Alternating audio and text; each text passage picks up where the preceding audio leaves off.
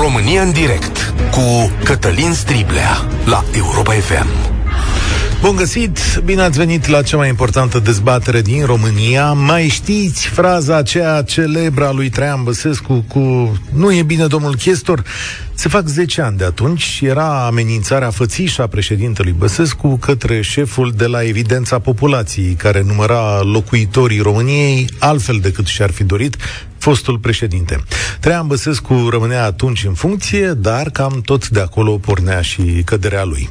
E bine, fraza asta s-a întors ieri când președintele Iohannis a vorbit despre pachetul de legi privind siguranța națională. Președintele a dat asigurări că securitatea nu se întoarce și că va corecta personal derapajele. Dar pe lângă actul acesta corect, el a trecut și o amenințare către cel sau cei care au dat informațiile în spațiul public. Un avertisment clar, fățiș, ca al președintelui Băsescu și dur către cei care nu or să mai îndrăznească, bănuiesc eu vreodată, să iasă din această lege a tăcerii. Pe șleau, președintele a călcat o regulă a democrației în picioare. Avertizorul de integritate trebuie protejat de stat nu alungat. Și uh, atunci am făcut eu legătura, mare măsură, și cu cota de încredere a președintelui care e în scădere. Dar mai grav de atât, căderea sa este însoțită de o diminuare a încrederii în democrație. Să ne uităm un pic pe date, vă propun. O casă de sondaje internațională cunoscută, cu sediul în Slovacia, Globsex se numește, a făcut un sondaj în țările este europene. Dintre toate, la noi, președintele are cea mai mare prăbușire de încredere într-un an, de la 44% la 29%. Dar nu e numai atât. Picajul acesta al președintelui Iohannis aduce după sine, ce să vezi, un picaj al democrației. Și oare de ce se întâmplă asta? De ce cota sa este strâns legată de funcționarea democrației la noi în țară? Studiul arată și o nație resemnată. Două treimi dintre noi cred că oricine ar veni la putere nu poate rezolva nimic în această țară. Ba mai mult, România are cea mai mare deschidere către un lider autoritar. Fiți atenți, 60% dintre români ar avea încredere mai mare într-un astfel de lider decât în sistemele democratice. Iar acesta este cel mai grav lucru și o moștenire cumplită a mandatelor domnului Iohannis. El mai are 2 ani la Cotroceni, iar acțiunile sale trebuie ca din acest moment să lucreze la consolidarea democrației, nu la slăbirea ei. Și vreau să știu totuși cum au ajuns românii la această judecată? Ce gesturi ale președintelui v-au pus atât de tare pe gânduri că am ajuns să credem că democrația ne încurcă? Culmea este că asta se întâmplă într-o perioadă de război, în care România face lucruri clare, iar autoritățile au mesaje unitare pro-europene și pro-atlantice. Și când autoritățile au făcut gesturi corecte la adresa dictaturii rusești, cu siguranță atunci trebuie să fie ceva din acțiunile interne – dar ce? Asta vrem să aflăm astăzi. 0372069599.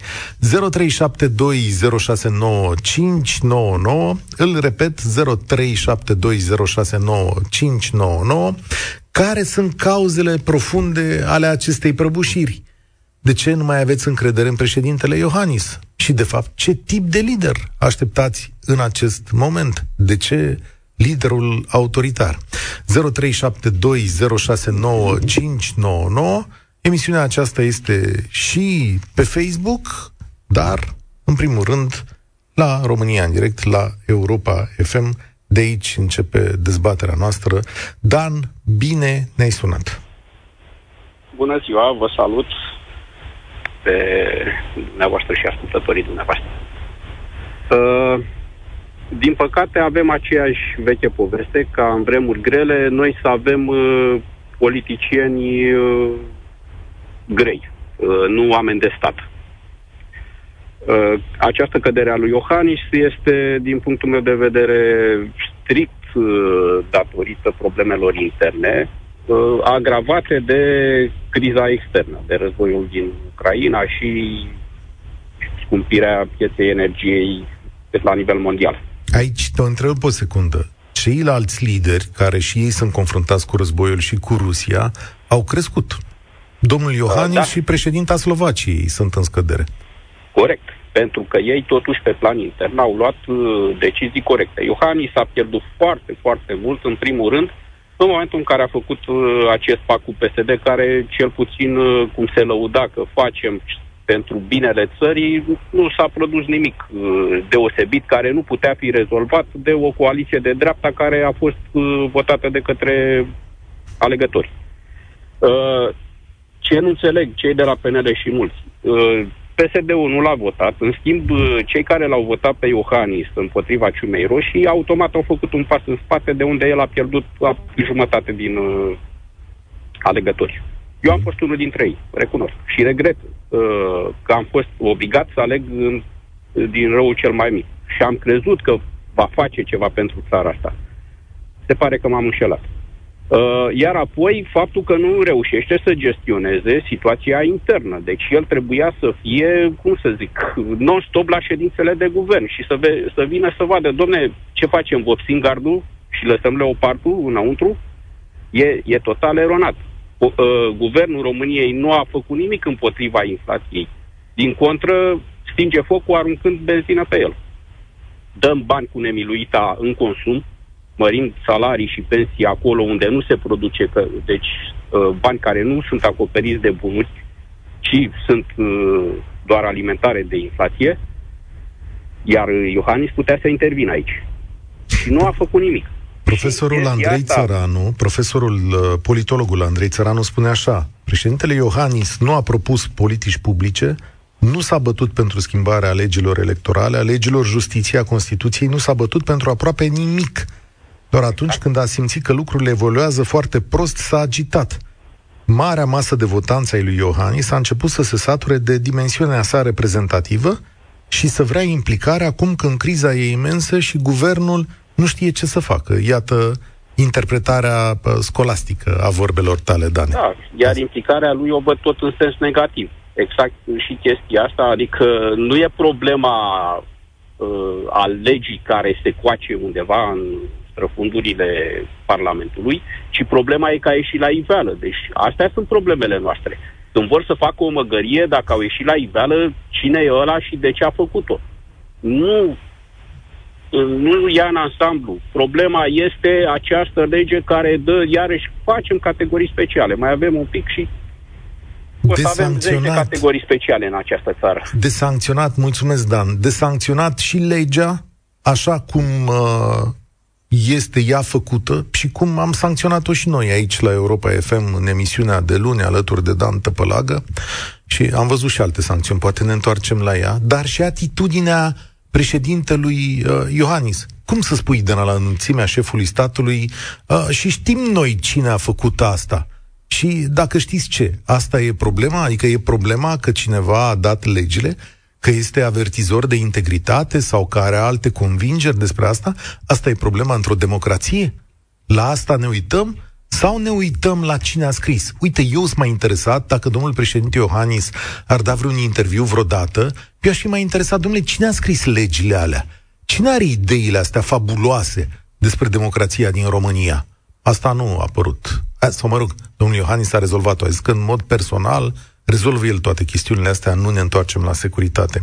Nicu, salutare! Ce înțelegere salutare. ai despre situația descrisă? Uh, o să fac o scurtă radiografie, pentru că trebuie să vorbească și alții, nu numai eu, dar cred că o să fiu destul de concis.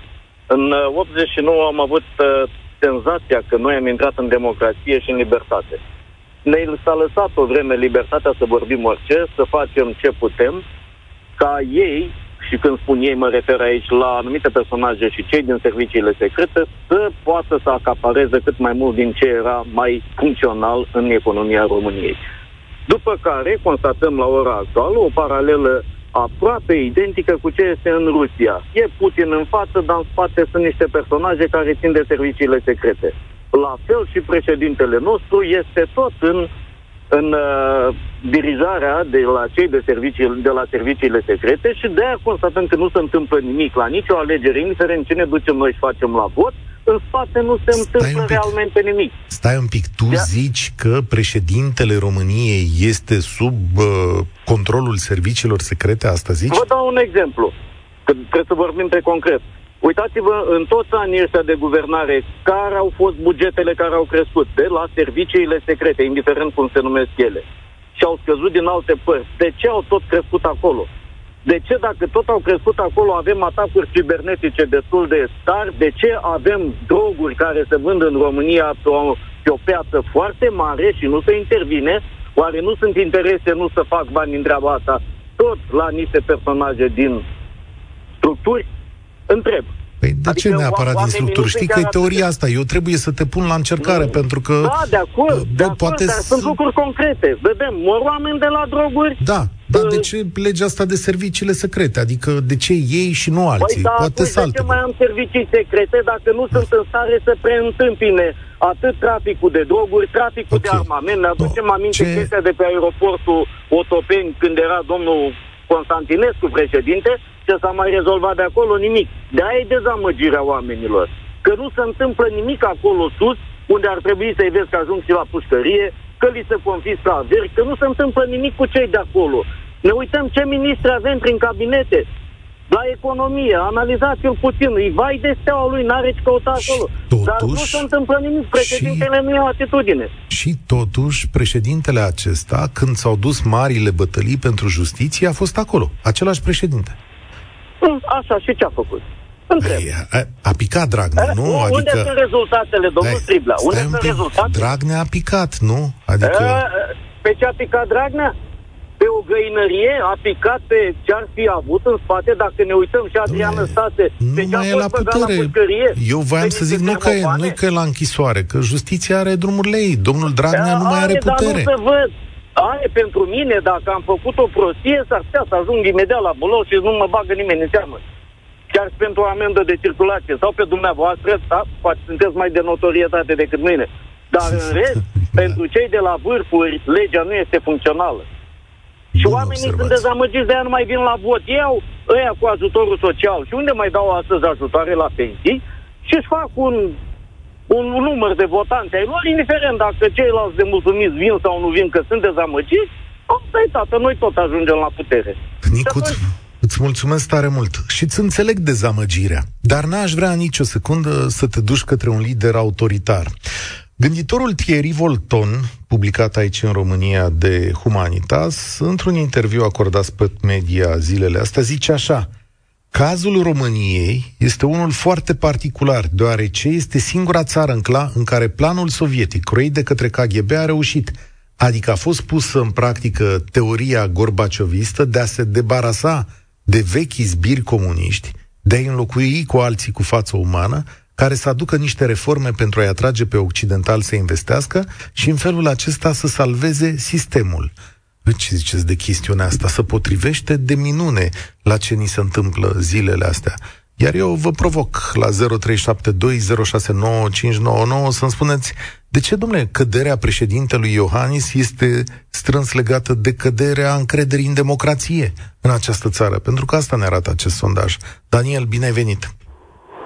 Bine v-am găsit. Uh, nu știu dacă neapărat are vreo legătură uh, faptul că încrederea uh, dom- în, în domnul Iohannis este în cădere și totodată a uh, instituțiilor democratice. Uh, Românii au fost uh, întotdeauna adepții uh, unor lideri cât mai puternici și știm foarte bine că în continuare uh, uh, lumea încă regretă pe Ceaușescu și uh, metodele lui, uitând ce fa- de fapt ceea ce a însemnat uh, acea perioadă.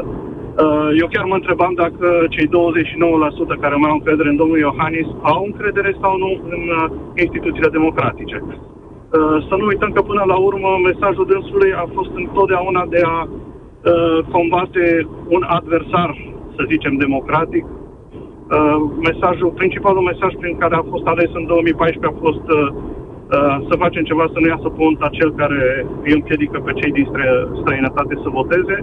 Iar în 2019 la alegeri chiar nu știu, cred că era singurul mesaj legat de să facem ceva să nu iasă doamna Dăncilă. Să nu iasă uh, Dragnea, da, asta era ideea. Uh, la ora respectivă era deja doamna Dăncilă în 2019. Da, da, da, ai dreptate, ai dreptate, da. Da, să nu vină PSD-ul cel rău, îmi cer scuze. Iar astăzi, uh, oare cu cine, ieri, pardon, oare cu cine era în vizită la școală? Liderul cărui partid, să nu mi-aduc aminte. Ziceți-mi noastră, poate. Cine? Era domnul Ciolacu acolo? Că n-am... Așa mi s-a părut. Da, n-am... Nicio... Eu m-am uitat la spiciul președintelui, recunosc că l-am ratat pe domnul Ciolacu. Dacă a fost e buzoian, înțeleg de ce mie mi se pare mai politician acum domnul Ciolacu decât domnul Iohannis. E o substituire acolo, să știi, adică Domnul Ciolacu a anunțat modificarea Constituției, intenția, nu domnul președinte. Cred că ai remarcat de chestiunea acord. asta. Da. De acord chestiunea, cu chestiunea asta. Întrebarea mea este oricum alta. Peste doi ani oare cine o să fie uh-huh. uh, candidatul care să poată prelua Ah, din păcate legătura asta se întrerupe, dar am prins întrebarea. Mulțumesc, Daniel. Uh, cine o să fie candidatul care poate prelua peste 2 ani? 60% dintre noi nu știu dacă neapărat dintre cei care ascultă această emisiune, că mai funcționăm și în bule, dar 60% dintre români zic, domnule, nu m-ar deranja dacă e autoritar. Ce înțeleg ei prin autorite, autoritar? Probabil că ceva de tipul lui Victor Orban, nu? Aici e cea mai, cea mai, cel mai mare autoritarism în democrație, nu? Antonia, salutare, ești la România în direct. Da, bună ziua. De când aștept acest moment, uh, nici nu știu cu ce să încep mai repede. Uh, vorbeați de un președinte autoritar. Eu nu cred că România are nevoie de așa ceva. România are nevoie de un președinte inteligent, cu viziune, care să facă ceva pentru poporul lui și știe ce are de făcut. Știe că poporul are așteptări, știe că economia este la pământ, știe că cei din mediul privat muncesc să țină acest stat uh, care e împărțit deja în privilegiați și oamenii muncii. Uh, de ce a scăzut în sondaje, domnul da, președinte? Da. Păi uh, nu ne miră, absolut deloc. În primul rând că eu cred că dacă ar fi ieșit uh, la vot oamenii... Bine, uh, problema este cu totul altceva. Dânsul a fost zeul cel mai mic, de-aia a fost votat. Uh-huh. Nu aveai pe cine să votezi, asta este clar. A scăzut în sondaje pentru că a decepționat, este considerat un trădător. Dânsul nu mai reprezintă oamenii care uh, au viziune, oamenii care își doresc dezvoltarea țării, oamenii care uh, au școală, sunt, uh, uh, au valoare și care nu sunt băgați în seamă. Uh, deci oamenii au avut foarte mari așteptări și ce au primit în schimb?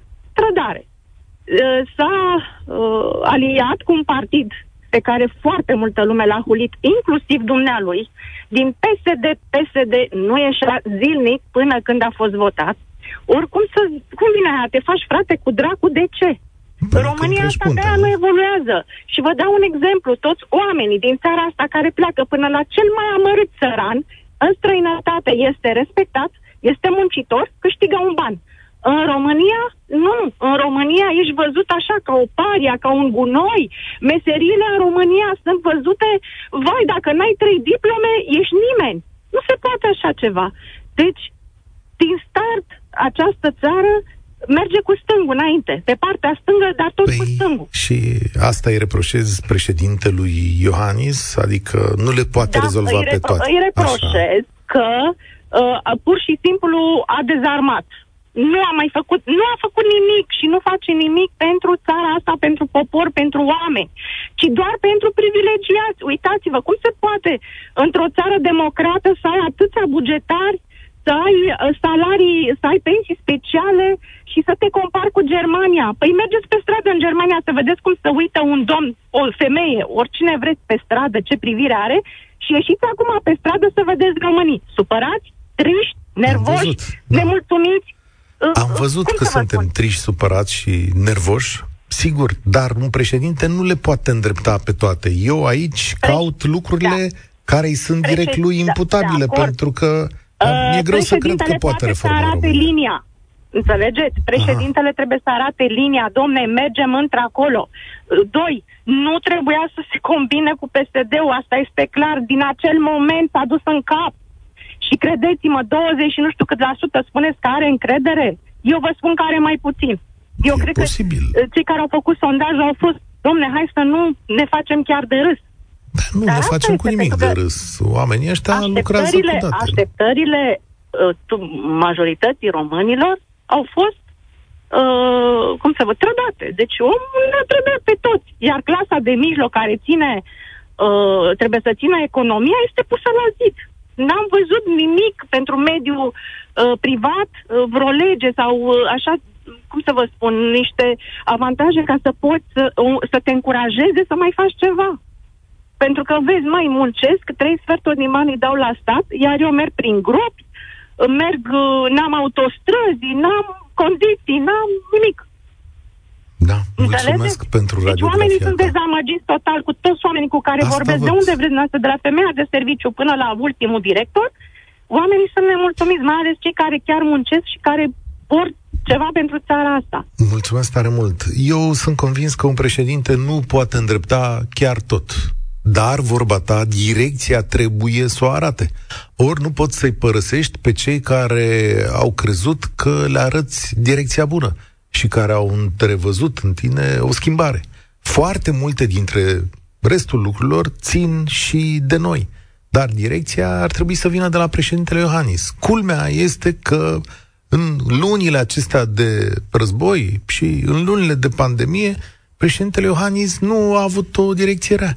Și atunci, uh, ce înseamnă asta? Înseamnă că anumite acțiuni politice și ale grupului pe care le reprezintă președintele Iohannis, toate întorsăturile și lucrurile machiavelice, amantlicul ăsta cu PSD să-l fi prăbușit sau poate gestionarea asta a unei administrații proaste, corupte și plină de privilegii. Faptul că apără privilegiile, despre asta să fie vorba. Dan, salutare, ești la România în direct. Bună ziua, domnule Striblea. Mă bucur că am, am reușit să intru în direct. Vedeți dumneavoastră, ce se întâmplă domnului președinte este cauza unei politici dusă pe obiective efemere. Sigur că la un moment dat disputa cu Partidul Social Democrat a fost argumentată și pertinentă, dar nu cred că trebuia redus rolul uh, domniei sale ca politician și candidat la un al doilea mandat de șef al statului la chestiunea asta. Lipsa unui program real pentru România a făcut, în opinia mea, să m, considere clasa, pol- clasa politică să fie considerată de către români ca o castă separată cu privilegii și pe care nu o interesează absolut deloc viitorul nostru la, al acestei națiuni.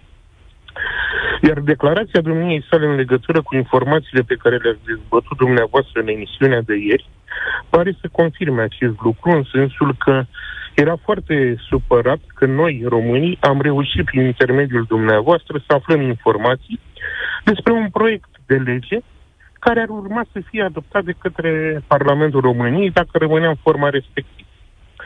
Sigur, uh, poate că nu este tocmai plăcut să gestionezi o scurgere de informații dintr-un uh, document aflat în lucru, dar ei nu cred că este un pericol pentru un politician ca poporul lui să afle cum se dezbate, cum se analizează și cum se construiește o soluție pentru chestiunea asta. Da. Într-o astfel de ipoteză, sigur că încrederea în politicianul X scade uh, în rândul populației. Pot să adaug Pentru că ceva? popor- Vă rog chiar, adică... Îmi place, îmi place discursul tău, adică el cumva se lipește credințelor mele, dar o să adaug aici și o notă care arată cum scade și încrederea în democrație, pentru că Vezi, nu a fost doar discursul președintelui Iohannis, cu nota aceea amenințătoare către cine a dat. Tot ieri s-a întâmplat în spațiul public românesc ca uh, domnul Cristian Tudor Popescu să-și încheie contractul, sau mă rog, să-și încheie emisiunea la televiziunea la care lucra, respectiv Digi24, pentru că a spus două lucruri, adică și-a criticat propria televiziune cu o știre greșită și în aceeași emisiune, acum nu știm care dintre lucrurile astea are cădere, a vorbit și de legile astea.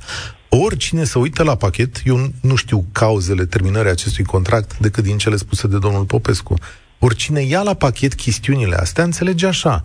Păi, noi avem o țară în care președintele îl amenință pe ăla care a dat legile alea în spațiu public și în același spațiu public al democrației, un post de televiziune închide contractul unui jurnalist care vorbește despre legile alea și despre postul de televiziune. Și brusc, stai și te uiți zici, da, asta e țara cu democrație? observația noastră, în opinia mea, este una mai mult decât pertinentă, dar aș putea trece peste aceste două lucruri dacă un alt lucru nu m-ar deranja foarte tare, și anume faptul că îl incriminăm pe cel care a îndrăznit să informeze poporul român cu privire la o posibilă viitoare reglementare și îl apărăm pe cel care, cum, cum bine spuneați mai devreme, a construit, chiar și la nivel ipotetic, o astfel de soluție, adică cel care a scris legea. Adică, ce este mai grav? Cel care gândește și rămâne în sistem sau cel care îndrăznește să spună lumii și încercăm să-l intimidăm, să-l dăm la o parte. Ei, statul și-a, și-a arătat etalonul aici, de la vârful statului.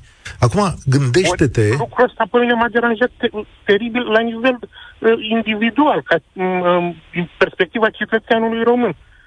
Pentru că, domnule uh, Striblea, fără să am pretenția de a deține un adevăr uh, universal valabil, vreau să spun că, de fapt, domnul Iohannis, alături de mulți alți politicieni, sunt vinovați de faptul că împreună, noi toți, am construit un sistem în cadrul căruia, atunci când ești nedreptățit, nu mai fi să te plângi pentru a se face dreptate. Ce nu înțeleg aici, în toată expunerea asta, Dan, este de ce în condiții pe care le numim de democrație și în condiții pe care tu le-ai descris, totuși 60% dintre români ar zice, bă, în loc de ce avem acum, ar trebui să fie unul mai dur, mai mână de fier, mai autoritar. Păi în condițiile alea nici măcar n-ar mai exista dezbaterea legată de legile cu pricina, pe care le-am dat ca exemplu în toată chestiunea asta. Aia, pentru o, mine, e de neînțeles. un lucru care nu o să ne placă, domnule Scriblea, dar este pur adevăr. În școlie prin care am trecut și încă mai trecem unii dintre noi, am învățat că democrația este apanajul uh, societăților bogate și se adresează unei, unor societăți puternic uh, educate și emancipate. Mm. Că ne convine sau nu, democrația este un lux care ne costă și pe care trebuie să o întreținem. Din păcate, ceea ce trăim în România, uh, uh, trăim o societate uh, îngrădită, ca să nu-i spun altfel, de către administratorii vieții publice, în scopul de a nu li se amenința privilegiile, pozițiile și favorurile pe care le dețin la momentul uh, X. Ori într-o astfel de situație, practic ceea ce faceți dumneavoastră Europa FM, uh, un post de radio pe care nu pot să-l spun că îl iubesc, nici un fundamental, dar apreciez mecenatul pe care îl faceți din punct de vedere civic, pentru că, practic, este raza de lumină care scânteia care se mai aprinde în bezân, pe aici, pe acolo. Mulțumesc poate vreodată să abordați. Nu, nu trebuie să mulțumiți, că nu e un compliment, este o constatare. Și nu v-am spus-o pentru a vă lăuda, ci pentru a vă ruga să continuați să vă încurajez. Pentru că dacă vreți să luați așa, este strigătul meu de disperare ca om. Da. Faceți lucrul ăsta pentru, pentru mine ca om. Poate da, că, ca mine mai sunt și alții. Mulțumesc tare mult. Noi așa o să facem. Uh, avem, în mod evident, uh, aici de apărat niște credințe și ele constau în libertatea de exprimare, dreptul de a vorbi, faptul că ne putem sfătui între noi, faptul că nu avem întotdeauna dreptate, că România trebuie să rămână democratică, faptul că echilibrul este cea mai importantă constantă a unei societăți și că munca este lucrul de care avem nevoie. O administrație curată, care nu-i coruptă și limitarea privilegiilor de tot felul.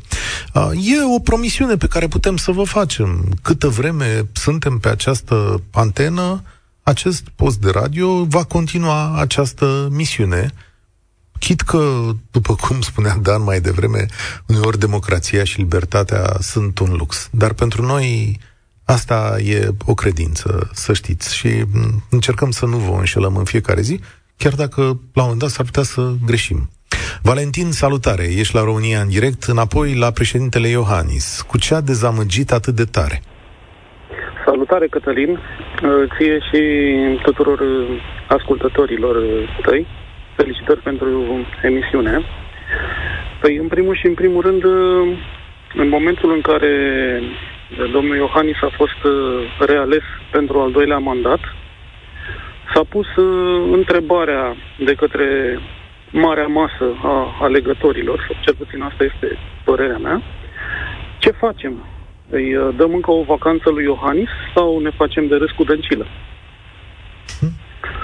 Hm. În al doilea rând, um, consider că președintele Iohannis uh, își dă cu stângul în dreptul și implicit cade în uh, sondaje liber și va continua să cadă, nu prin ceea ce face, ci mai ales prin ceea ce nu face. Și anume? Și anume, um, în momentul de față trăim un paradox. Um, barilul este uh, în scădere la nivel mondial, în schimb la noi benzina și motorina s-au scumpit și au atins niște maxime istorice. Vecinii de la vest, alias Ungaria, prin primul ministru care conduce de facto, din punctul meu de vedere, țara, plafonează uh, prețurile la un nivel de 6 lei per litru. Și totodată interzice românilor care sunt uh, mai norocoși din punct de vedere al uh, localizării și trec granița sau treceau granița să alimenteze de acolo, interzice pur și simplu românilor să Știi meargă cu ce acolo cost? să... Că am discutat aici săptămâna trecută și am arătat costurile pe care le are Ungaria la nivelul economiei, al afacerilor. Uh, exemplul meu, scuză-mă că te întrerup, da. exemplul meu se dorește a fi interpretat ca un semn al pasivității președintelui față de problemele reale pe care le are țara noastră. Înainte de a fi ales în primul mandat, nici nu știa să vorbească bine românește, abia lega câteva vorbe, iar acum are un limbaj de lemn, adică vorbește fără să spună ceva.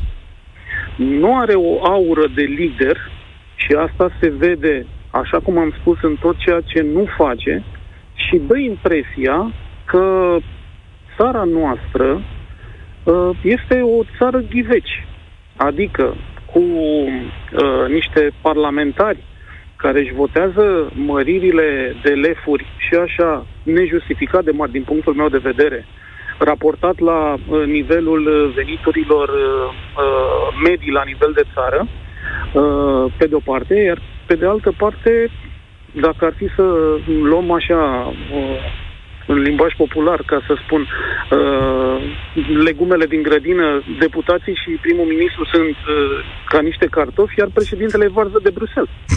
Pentru că impresia asta este. Noi nu facem altceva decât să executăm niște ordine date de Bruxelles. Da. Aici putem purta o dezbatere. Știi că nu sunt de acord cu această teorie.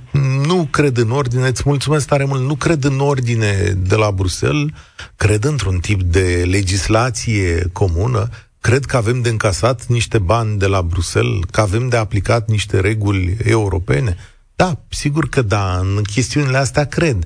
Dar dacă avem de aplicat ordine de la Bruxelles, de exemplu, cele în materie de justiție, de ce pentru numele lui Dumnezeu nu reușim să le aplicăm? Pentru că ordine fără ordine, ce să vezi, în continuare, sistemul de supraveghere al justiției, mecanismul acela funcționează în continuare. Adică nu ne facem treaba. Deci unde luăm ordine pe partea economică și nu luăm pe parte de justiție. Uh, Ștefan Păunescu zice așa pe Facebook, a distrus ce e mai important, speranța. Am votat un om să lupte și ce a făcut? A făcut un pact cu diavolul, renunțând la ceea ce ne-a promis la schimb pentru liniștea lui personală. În plus, eu am senzația că el are și câteva apucături de dictator. Hm, nu știu, hm, hm, are niște apucături, da, dar nu știu dacă sunt de dictator. Roberto, salutare, ești la România în direct, bine ai venit. Salut, Cătălin. Uh, eu sunt un student, am 21 de ani, studiez la informatică, am reușit și să obțin un job uh, destul de drăguț. Dar președintele nostru drag a reușit să mă convingă să consider foarte serios dacă ar trebui să plec și eu în străinătate totuși. De Pentru ce? că nu știu dacă simt că aici mai are vreo relevanță ce vrem noi. Dacă noi, poporul, tragem ușor de volan în dreapta, el vine, ne dă peste mână și trage la maxim în stânga. Și apoi ne și spune că suntem crizatori. Mai adaugă câteva legi din aceste dubioase cu securitatea și poate nici nu mai trebuie să facem alegeri, că o să dea ei legile. Uitasem de uh, expresia crizatorii, nu? Îi aparține lui Claus Iohannis, da? Cred că el. Bine, acum, știi cum e? La un moment dat, rolul politicienilor e să ne mai tragă de direcție, nu? Pentru că dacă societatea ar avea, să zicem, tendințe extremiste, te aștepți de la un politician să o aducă mai la centru, nu? Da, dar acum deja ducem discuția la un nivel ideal, nu la realitatea noastră. Care? Cum arată realitatea? Adică, dincolo de metafora ta, ce te deranjează? Știți, dacă uh, președintele Partidului Național Liberal spune că să negociezi cu PSD înseamnă să negociezi împotriva poporului român, peste două săptămâni se face această negociere, fără nicio ezitare, fără nicio explicație, fără să vină domnul Iohannis la România în direct să ne explice el de ce a făcut toate care le-a făcut. Că cred că merităm și noi să știm dacă am stat acolo să-l votăm. Am da. Vorbit cu prieteni să meargă, i-am tras de mânecă să fie ok cât de cât, să ne facem măcar ce ține de noi. Din păcate, domnul președinte nu dă interviuri, îmi pare rău să-ți comunic chestiunea asta. Da, observăm de foarte mult timp. Și ce fel de lider crezi că o să urmeze sau ți-ai dori? Cel puțin un lider care să pare că ne bagă în seamă, chiar dacă nu o face. Ar fi deja un progres. Excelent, da. Mulțumesc tare mult, Roberto. Pare că ne bagă în seamă. Da, l-a costat mult pe domnul Iohannis isprava cu PSD-ul. Dar oare cum ar fi arătat România astăzi cu PNL și USR la guvernare în timpul războiului și cu PSD-ul? Ce fel de limbaj ar fi avut oare PSD-ul? Mă gândesc. Mihai, salutare, ești la România în direct. Nu mai e Mihai, e Cristian. Bine ai venit la noi. Salut, Cătălin. Bine v-am găsit. Domnul Iohannis, momentan, cred că este în procentajul partidului. Începe să se transforme în Vioric Dăncilă, care tot așa era în procentajul partidului. Cam așa e, da, ai dreptate. Deci cred că nu, e mai jos, da. Nu cred că a avut o soluție cu adevărat niciodată, doar uh, a venit cu propuneri, dar cu soluții concrete nu. A simțit că e jucătorul principal de pe teren și că nu avea concurență, așa este. Cred că și eu și multe, multe milioane de români l-au votat pentru că nu aveam ce altceva. Cele Poate, mai multe tot respectul milioane. pentru doamna Dăncilă, dar nu putea, dânsa era depășită de situație și nu avea, nu avea cum să, să obțină. În primul și în primul rând, postul de prim-ministru l-a obținut cum l-a obținut. Adică n-a fost, uh, să zic, uh, o persoană care a mișcat masele. Nu, pur și simplu au venit de la partid și au ridicat-o dintr-o dată. Sigur. Și au adus-o pe funcție de prim-ministru. Ai votat răul cel Nu s-a mai mic. criticat. Dar atenție, la primul său vot, Claus Iohannis cred că a luat cele mai multe voturi din istoria voturilor prezidențiale, nu? A fost, a fost o speranță foarte mare atunci când uh, a concurat cu Victor Ponta, dar și în 2004 să știi că am stat la o coadă enormă ca să-l votăm pe domnul Băsescu. Oare se- secrete știau atunci că el a fost colaborator și că e coleg de-a lor? Ei, domnul Băsescu sigur știu. știa și mai erau unii care Domnul știau. Băsescu știa, dar vreau să zic că serviciile secrete pe care acum încearcă domnul Iohannis să le promoveze și să le arate că Domnule, sunt dacă- bune, de fapt. Dacă Mugur Ciuvică, care a scos prima dată acest subiect în spațiu public, avea o idee, cred că știau mai mulți, nu? Adică așa mă gândesc. Că Da, nu... dar nu s-a promovat. În perioada respectivă nu s-a promovat. Nici măcar nu s-a vehiculat, uh, să zic așa, prin o tentativă. Nici măcar o tentativă n-a fost că domnul Băsescu poate ar fi fost. Da, unii alții au mai spus, dar te aduc înapoi la președintele Iohannis. Care e de fapt moștenirea sa? Ne cam grăbim, știu, dar o să vedeți că ultimii ani de mandat în România sunt complicați pentru un președinte. Așadar, Domnul Iohannis cred că se pregătește pentru postul de profesor de fizică, care l-are blocat de 17 ani. Poate o să reușească să se facă profesor înapoi, că domnul Băsescu n-a vrut pe vas. A mai încercat cu și dacă Politica. nu e așa. Colega noastră Ioana Ene Dogioiu a scris recent pe Spot Media că președintele ar visa și ar dori alte mandate într-o republică parlamentară. Mi-e greu să cred. Mm, nu cred că are vreo șansă. Din punct de vedere politic, uh, o să se stingă. Sunt aproape convins. Și peste două de zile, cred că va și va avea și o șansă reală să câștige mandat ca independent susținut din umbre de pe. Cine, cine Dacă stai că s-a întrerupt, avem o, avem o chestiune cu linia. La cine te referi? Domnul Mircea Joana. Domnul Mircea Joana. Da, da, da. Dintr-o poziție de independent și promovat de PSD, probabil. Dacă știe PSD-ul să joace cartea și să-l atragă de partea lor. Mulțumesc tare mult. Eu cred că domnul Joană trage el de PSD să-l pună acolo și care de dat niște bătălii zilele astea. Dar da, domnul Joană pare că își dorește o candidatură. Azi o să ne oprim aici, dar cu acest gând, care poate e acasă cel mai bine îl judecă domnul Iohannis, gândul ăsta. Cum se face că de la cel mai votat român din istorie a ajuns astăzi către o prăbușire atât de mare? Și de ce democrația este legată de el? Adică această erodare a democrației este legată de căderea sa.